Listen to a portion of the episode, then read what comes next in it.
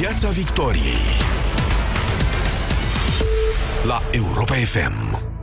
Bună seara, doamnelor și domnilor! Bine v-am găsit la Piața Victoriei. Numele meu este Moise Guran, iar invitații mei din, asea, din această seară sunt Magda Grădinaru, jurnalist la ziare.com. Bună seara, Magda! Bună seara, Moise! Și sociologul Sebastian Lăzăroiu. Eminența cenușie, pot să vă zic așa? Eminența cenușie a referendumului din 2009? Nu, nu. Nu pot să vă zic așa? Nu, pentru că în 2009 am fost o echipă mai mare care a lucrat. Fost consilier al președintelui da. Traian Băsescu în timpul referendumului din 2009. O să spun așa. Da, da, da. Imediat despre referendumul ăsta din 2009 aș vrea să vorbim în deschidere, dar înainte de asta să le amintim ascultătorilor noștri că România a avut un număr destul de mare de referendumuri după 1989. A fost primul în 1991 pentru validarea noii Constituții, pentru aprobarea noii Constituții. Următorul a fost în 2003 pentru aprobarea modificării Constituției și implicit pentru aprobarea intrării României în Uniunea Europeană. Am avut un referendum parțial, putem să-i spunem așa, în 2007 privind trecerea la uninominal care nu s-a validat. Tot în 2007 am avut referendum pentru demiterea președintelui Traian Băsescu, primul referendum pentru demiterea președintelui Traian Băsescu, respins de populație. De, și mă... nici ăla, mi se pare că nici ăla n-a fost validat, a fost 40, n-au fost 50% la vot. Următorul referendum a fost în 2012, tot pentru demiterea președintelui Traian Băsescu, la limită n-a fost validat. Um, atunci regulile erau altele, era nevoie de prezența 50%, cum spunea plus 1, după care regulile au fost modificate, în sensul în care e nevoie de prezența a 30% dintre alegători la urne, dar și ca 25% din numărul total al alegătorilor, deci 4,7 milioane de voturi în momentul de față, să uh, voteze da sau nu pentru a valida un da sau un nu la referendum. Am mai avut, bineînțeles, referendumul din toamna trecută pentru aprobarea modificării Constituției în sensul familiei tradiționale care nu a fost validat și acum aproape că președintele Claus Iohannis aproape că a inițiat Mă rog, procedura a inițiat-o la începutul anului 2017. Aproape că ne-a anunțat că o să avem referendum odată cu alegerile. Și avem și două referendumuri pe care le regretăm, adică două referendumuri pe care nu le-am făcut niciodată și la care recurgem tot timpul în discurs pentru revenirea la forma monarhică, mm-hmm. referendumul ratat al anilor 90, ne da. așa și referendumul pentru punctul 8 de la Timișoara mm-hmm. la care iarăși ne raportăm simbolic de câte ori vorbim despre schimbări politice în țară. Deci și două referendumuri niciodată făcute. Oricum, uh, cele mai multe dintre ele au fost referendumuri obligatorii mm. prin lege, în sensul în care demiterea, procedura de demitere a președintelui da. sau procedura de aprobare a Constituției uh, se încheie obligatoriu cu un referendum. Mm. Re- referendum cu întrebare cu consultarea populației au fost două până acum, în 2017 mm. pentru unicameral, 2007. 2007 pentru da. unicameral și în 2009, cu două întrebări în 2009, mm. cu 300 de parlamentari și unicameral. Uninominal în 2007, scuzați-mă. Bun, aș vrea, aș vrea, domnule Răzărăiu, că toți suntem aici, să-mi spuneți dacă a fost un lucru bun sau rău pentru România referendumul din 2009. Da, cred că a fost prima uh, primul foc de armă, să zicem, tras ca avertisment de președinte la începutul reformei statului. Adică, să știți că chiar asta a fost logica. Mulți atunci, sigur, au interpretat că președintele a încercat să-și creeze un avantaj în alegeri. Dacă vă uitați, și putem să discutăm asta pe rezultate, o să vedeți că nimeni n-a avut niciun avantaj, nici președintele n-a fost avantajat, nici ceilalți n-au fost dezavantajați de referendum. Pot să argumentez. Uh, deci, realmente a fost o uh, încercare de a da startul acestei reforme, care ar fi trebuit să înceapă cu Parlamentul. Da?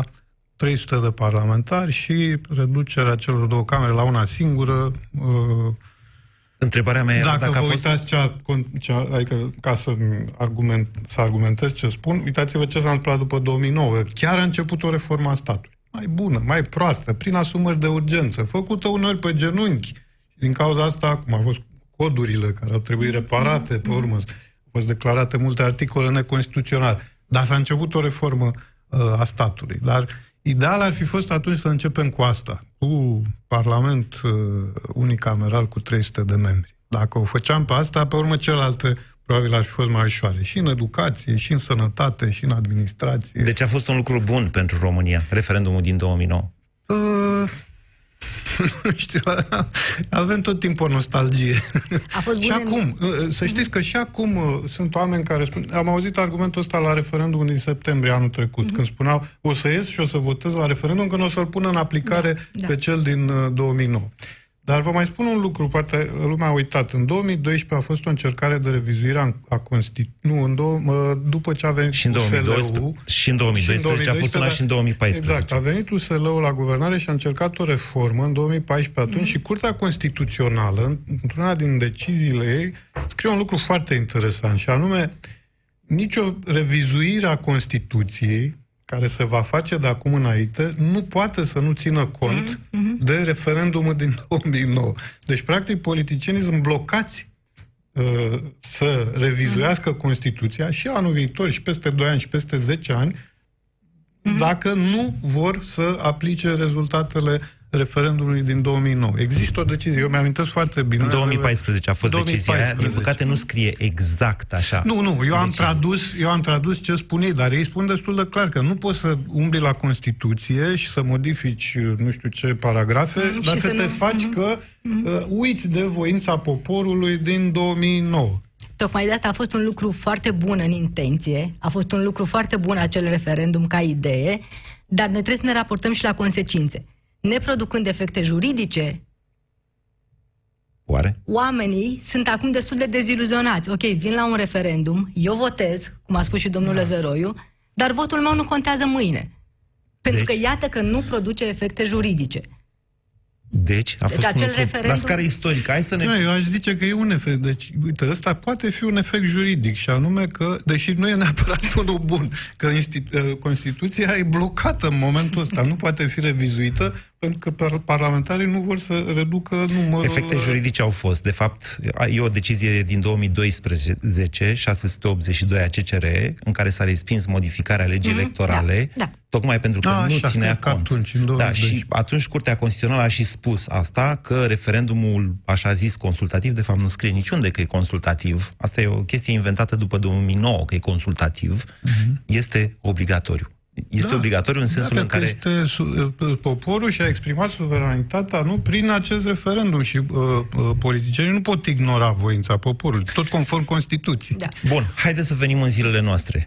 Președintele Claus Iohannis e aproape hotărât să convoace în data alegerilor pe 26 mai un referendum probabil pentru justiție, că pe asta a deschis uh, procedura. Prima întrebare este dacă a fost o planificare această comunicare aproape hotărât sau a fost o gafă? Ce ziceți? Uh... A fost ceva de tipul da, ghinion? Sau? Nu, președintele, l-am, din ce l-am văzut eu așa, de când și-a început mandatul, uh, nu, se ferește de cuvinte tari. de genul, sunt hotărât să fac asta. Uh, își ia tot timpul niște precauții. Bine, până la urmă el ce anunță? Anunță, a început procesul de Păi la început în, în ianuarie 2017 a da, deschis da, procedura... Da, mă rog, a început uh, procedura tehnică, da? pentru că întrebarea nu știm. Nu Am știut-o nici în 2007. Da. Deci acum suntem, să zicem, în faza a doua, unde începem să vorbim despre uh, întrebarea care va fi la referendum. Eu așa am înțeles cel puțin. Deci cred că cumva a fost intenționat, nu știu. Deci când a plecat de acasă la dezbaterea respectivă cu societatea civilă, a zis, anunț că ceva de referendum. Da, și, da. Uh, nu, și nu o să spun că sunt hotărât, pentru că nu sunt hotărât, că cred, trebuie cred să discut cu... Cred că această indecizie de astă dată, deși președintele într-adevăr este celebru pentru bă, indecizii sau pentru cuvintele aproximative, de asta dată indecizia e parte din strategie. Adică eu, e totuși o strategie de comunicare. E totuși o strategie, aș spune eu, și de comunicare. Una, lansez tema, reacțiile au venit imediat și dinspre opoziție și dinspre putere și a deschis cumva și calea negocierilor și negocieri politice. Pentru că și președintele Claus Iohannis vrea să-și securizeze un al doilea mandat. L-a anunțat deja. Negocieri cu cine? Negocieri cu USR Plus, da, da. care au anunțat deja propriul lor candidat pentru prezidențiale. Claus păi Iohannis e puțin... Nu, nu, nu l-a anunțat. Da, a zis Dacian Cioloș, chiar într-un interviu pe care l-a făcut, că e pregătit da, să... atât. Dar există această, acest scenariu în care USR Plus vor avea propriul candidat. Deci, asta, e, asta e contracandidatul numărul unu al președintelui Iohannis. Deci în decizia, cu ghilimele, a președintelui în scenariul tău este de fapt o invitație la negociere a celor de la USR Plus să-l susțină pe Claus Iohannis pentru Eu aș prezi- spune că e și asta. Nu e doar asta, dar e și acest calc, calcul Și dacă va politic. primi un refuz, nu va mai face referendum? Adică mai poate da înapoi după această declarație? Eu nu cred că mai poate da înapoi. Nu mai poate și, de da fapt, înapoi. negocierea nu este cu liderii USR-ului, USR Plus, Mhm. după părerea mea, ci e, e, e, o negocie, e un semnal transmis electoratului Voilà, USR Plus. voilà. Adică întotdeauna e mai interesant să vorbești cu alegătorul captiv, să zicem, Mhm. Da. într-o uh, a, a unei anumite f- formațiuni decât să negociezi cu liderii. Oare pe electoratul USR Plus nu fi supărat că a amânat 2 ani a referendumul ăsta? Adică Electoratul USR Plus este suficient de inteligent și de matur, aș spune eu, politic, ca să înțeleagă contextul și momentul și importanța momentului. matur politic. Așa aș spune că e matur politic. Ok. E o generație pe care eu aș încadra-o la maturitate politică totuși și care nu dă vot doar de blam. Nu e în electorat care, eu așa-l, așa-l Da, văd, nu e în electorat al votului de blam, Ok. al votului ca pedapsă. Bun, atunci, hai, explică-i tu. Explicații, explicații electoratului respectiv de ce Claus Iohannis a amânat 2 ani acest referendum. Există eu o cred că explicație? s-a... Eu cred că au fost mai mulți factori. La început, cred că existau niște canale de comunicare cu Liviu Dragnea, cu, m, mă rog, conducerea PSD-ului. Și dacă vă uitați ofensiva împotriva justiției, a apărut relativ târziu. A fost sigur încercarea aia imediat după alegeri. Dar acolo toată lumea Acum s-a... doi ani eram în cu totul alt Da. peisaj politic și în Da. cu totul alt context. Inclusiv e, și faptul că nu eram totuși într-un context electoral. Contează asta foarte tare. Contează Lucrurile și de asta, exact. context. De fapt, doar Da. asta s-a schimbat, dacă mă uit bine. Care e alt context? Ce, Păi nu, ce s-a, schimbat în Se doi ani? apropie alegerile și asta dintr-o dată face referendumul mult mai puternic. Îi dă putere. De Exact. ce? Pentru că noi am văzut pe politicienii noștri, dacă probabil nu vă amintiți, dar în 2009, după ce s-a terminat referendumul, cel puțin între tururi, dar și după, cei de la PSD spuneau, sigur, vom pune în aplicare, dacă asta vrea poporul, noi asta Da. vom face. Dar la următoarele alegeri erau când? 2009-2012. 2012. A uitat lumea până în 2012. Contextul E, electoral te forțează. Contextul electoral face, dă mare putere unui Da. referendum, pentru că fiind în, uh, acum în mai, referendumul, uh, cei care se angajează să-l pună în aplicare, eu cred că trebuie să te angajezi ca politician responsabil când ai un rezultat, uh, nu, uitați-vă la Brexit. trebuie să te angajezi să-l pui în aplicare. Și următoarele alegeri sunt în 2000, la noiembrie, la prezidențiale, Da. decembrie, pe urmă ai alegeri locale Da. în iunie, ai alegeri parlamentare, deci La am noi asta trei- e problema, că sunt foarte legate Da. ciclurile electorale și orice comportament acum pentru acest referendum va avea repercusiuni Da, exact. asupra celor mai importante alegeri, și anume scrutinul prezidențial, în termen de reprezentare, am zis cele mai Deci, importante. rep- răspunsul la Și- întrebarea de ce l-a amânat 2 ani e că a tras de timp până în anul electoral? Și PSD era în alt context politic, Da, acum și eu doi zic ani, că și asaltul asupra justiției început era la târziu. început. Sigur că toată lumea a intuit ce Da. se va întâmpla. Deci asaltul asupra justiției, ca să fim onești, a început odată cu uh, doamna Dăncilă. Uh, ați văzut poate... Uh, Cum a început odată cu ordonanța 13? Da, aia a fost o... Dacă vă amintiți, Dragnea plecase din țară, a încercat, a, a încercat de fapt să o facă pe șest cu ăsta, cu Grindeanu, care e un copil. Grindeanu nu e... Pe urmă, Grindeanu și-a dat seama ce a făcut, a dat înapoi. Cu Tudose. Deci a fost mai mult un fel de balon de încercare. Da. Ăla.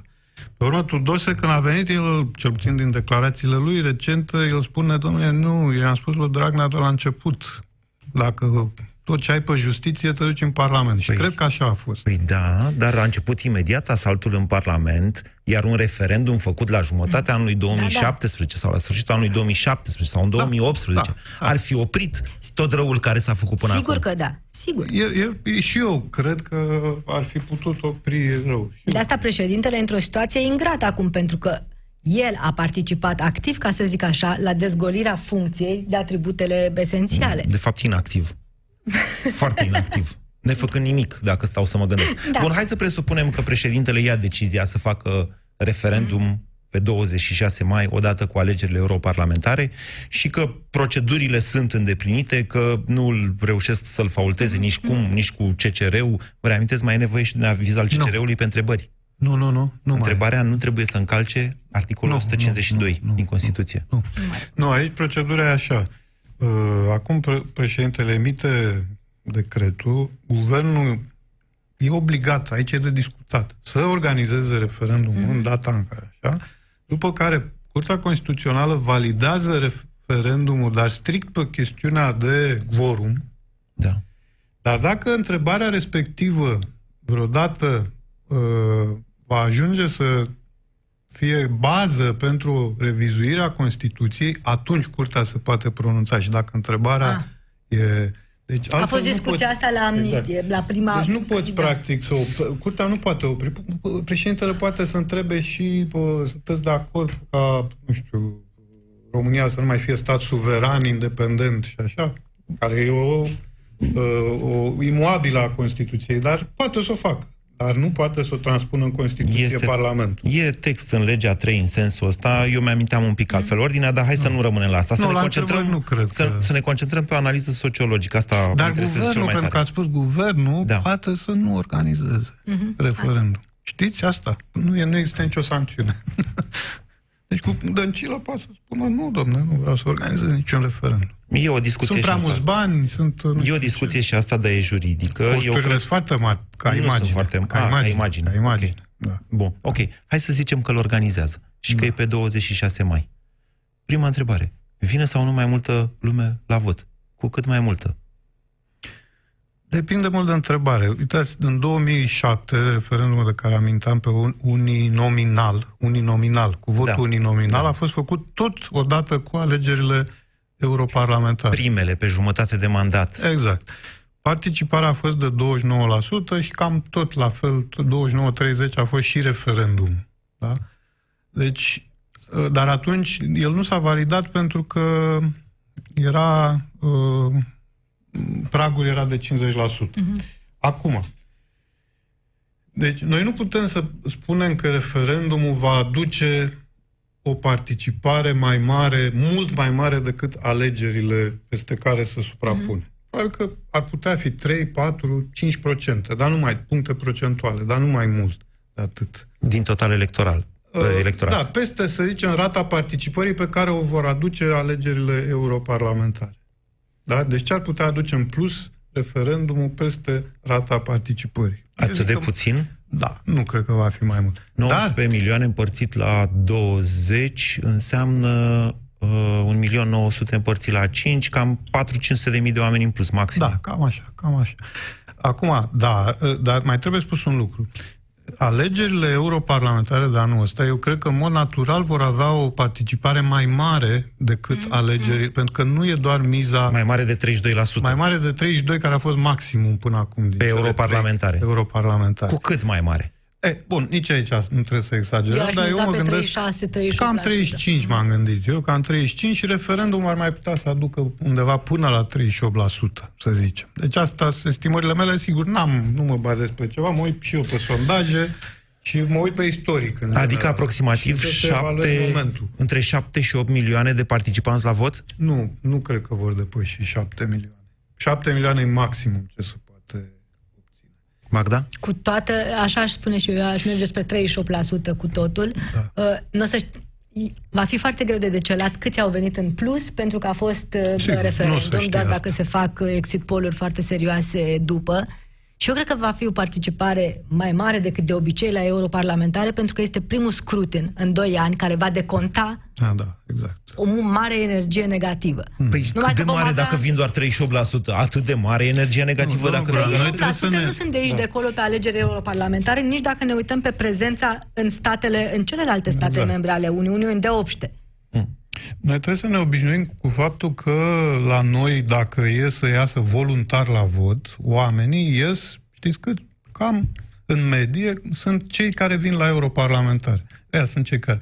30%. Da, restul până la 42, cum a fost la parlamentare, sau 50 39 și... au fost 39% la ultimele euro. Sau 39, au- da, la, mai 2016. au fost 42, pe urmă au mai fost 50%, cred, la prezidenția. Ăștia vin aduși de primari și de structurile locale. Dacă primarii nu au o miză în scrutinul respectiv, și la europarlamentare primarii nu au nicio miză, vă spun sigur că Așa. și știu, de la toate partidele mari, ei nu vor Ceea mișca ce e un complet deget. greșit, pentru că banii europeni ar Da. trebui să ajungă în administrațiile locale. Ar Ați trebui să văzut existe o miză. administrațiile da. locale, ce fericite sunt să Știu. absoarbă bani Da, ce, europeni. care Nu e mai miza pot. primarilor în cazul Deci unui nu au- referendum pe justiție? Uh, De tipul mărim pedepsele pentru corupție.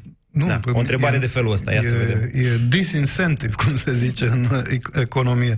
Uh, Da, ei n-au, de data asta ar, ar trebui să demobilizeze oamenii, pentru că ei n-au interes dacă asta ar fi întrebarea la referendum. Dar Primarii oricum, PSD sau toți primarii în general? Cred că mulți primari. Sunt mulți care au dosare sau uh, să știu cu probleme și așa mai departe. Deci, Da, e una dintre bă, problemele transpartinice. Da, da.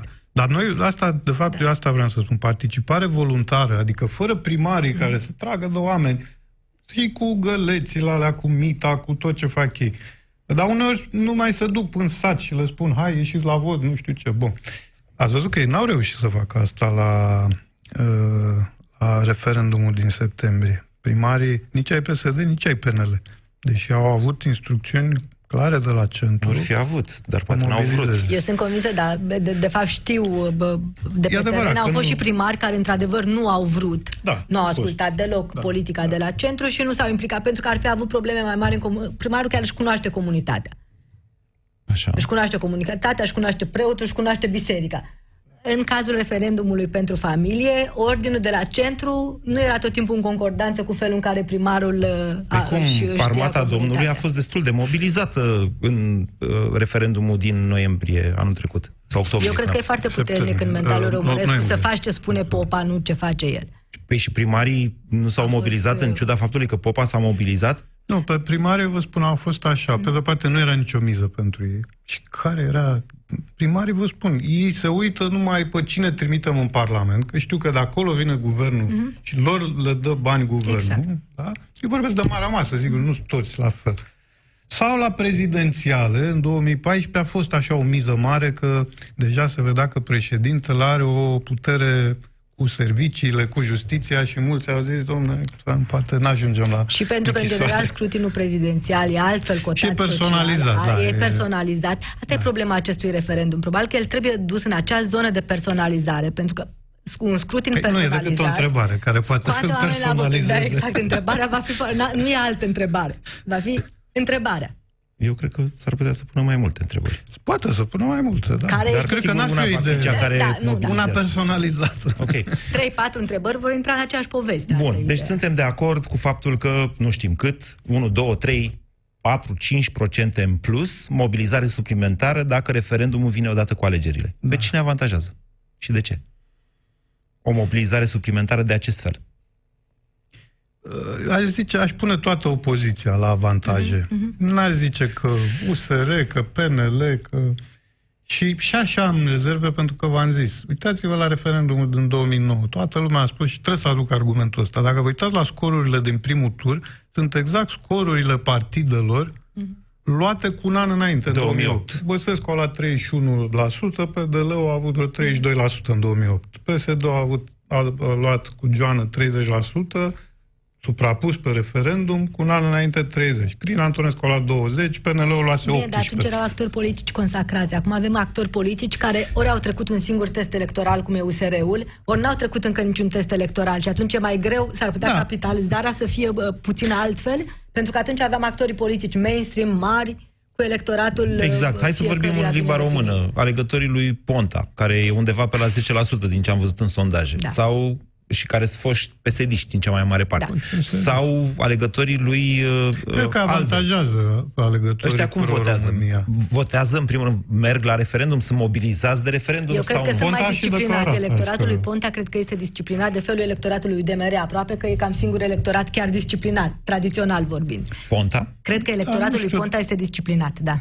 Nu știu neapărat asta, dar gândiți-vă cum va... Uh, cum, puneți-vă în papucii unui PSD-ist, care, evident, el are de ales așa, între, uh, la referendumul ăsta, are ales între, de, de ales între Ponta și Dragnea. Și la întrebarea sună așa, sunteți de acord ca cei condamnați definitiv să nu fie în funcții publice? Evident că se referă la Dragnea, da? pe care vă spun, nici alegătorii PSD-ului nu îl simpatizează, de altfel se vede că Dragnea e mult, mult sub partid ca popularitate. Și atunci un alegător al PSD ar putea fi tentat să voteze Da. cu Ponta, partidul lui, nu cu PSD. De ce? Că Ponta a spus de azi. Dacă întrebarea va fi cu Da, da, da, uh, da. uh, fără penal în funcții publice, eu zic să mergem, să votăm Adevărul da. că Ponta e printre cei care a capitalizat cel mai bine Da. toate greșelile PSD-ului din ultima vreme. Mai mult decât opoziția, Lucrează- dacă te uiți într-adevăr pe Au sondaje. același ADN, e normal să Da, vorbească. e mai ușor să te duci Sunt la... în aceeași Da, lume. da, da, Exact. Bun. De- Mm, o- Ok, deci până la urmă cine e avantajat de o Dar prezență mai evident mare? că și USR-ul, fiind că ei au strâns semnături în campania fără penal, dacă întrebarea ar fi în legătură cu acea campanie, evident că și ei vor fi avantajați. Dar nici PNL-ul n-aș zice că e dezavantajat, pentru că președintele Iohannis e legat, Da. numele lui e legat de PNL. Eu aș spune El că a fost e susținut. dezavantajat PSD-ul în mod cert. Da, e foarte PSD-ul, greu acum de ALDE la împărțit fel. avantajele așa a priori, să vezi exact cine va câștiga mai Da, mult, da. dar PSD-ul va pierde cel mai mult. El știe asta și se vede după cum și-a construit toată strategia până în momentul de față de când uh, președintele Iohannis aproape că s-a decis.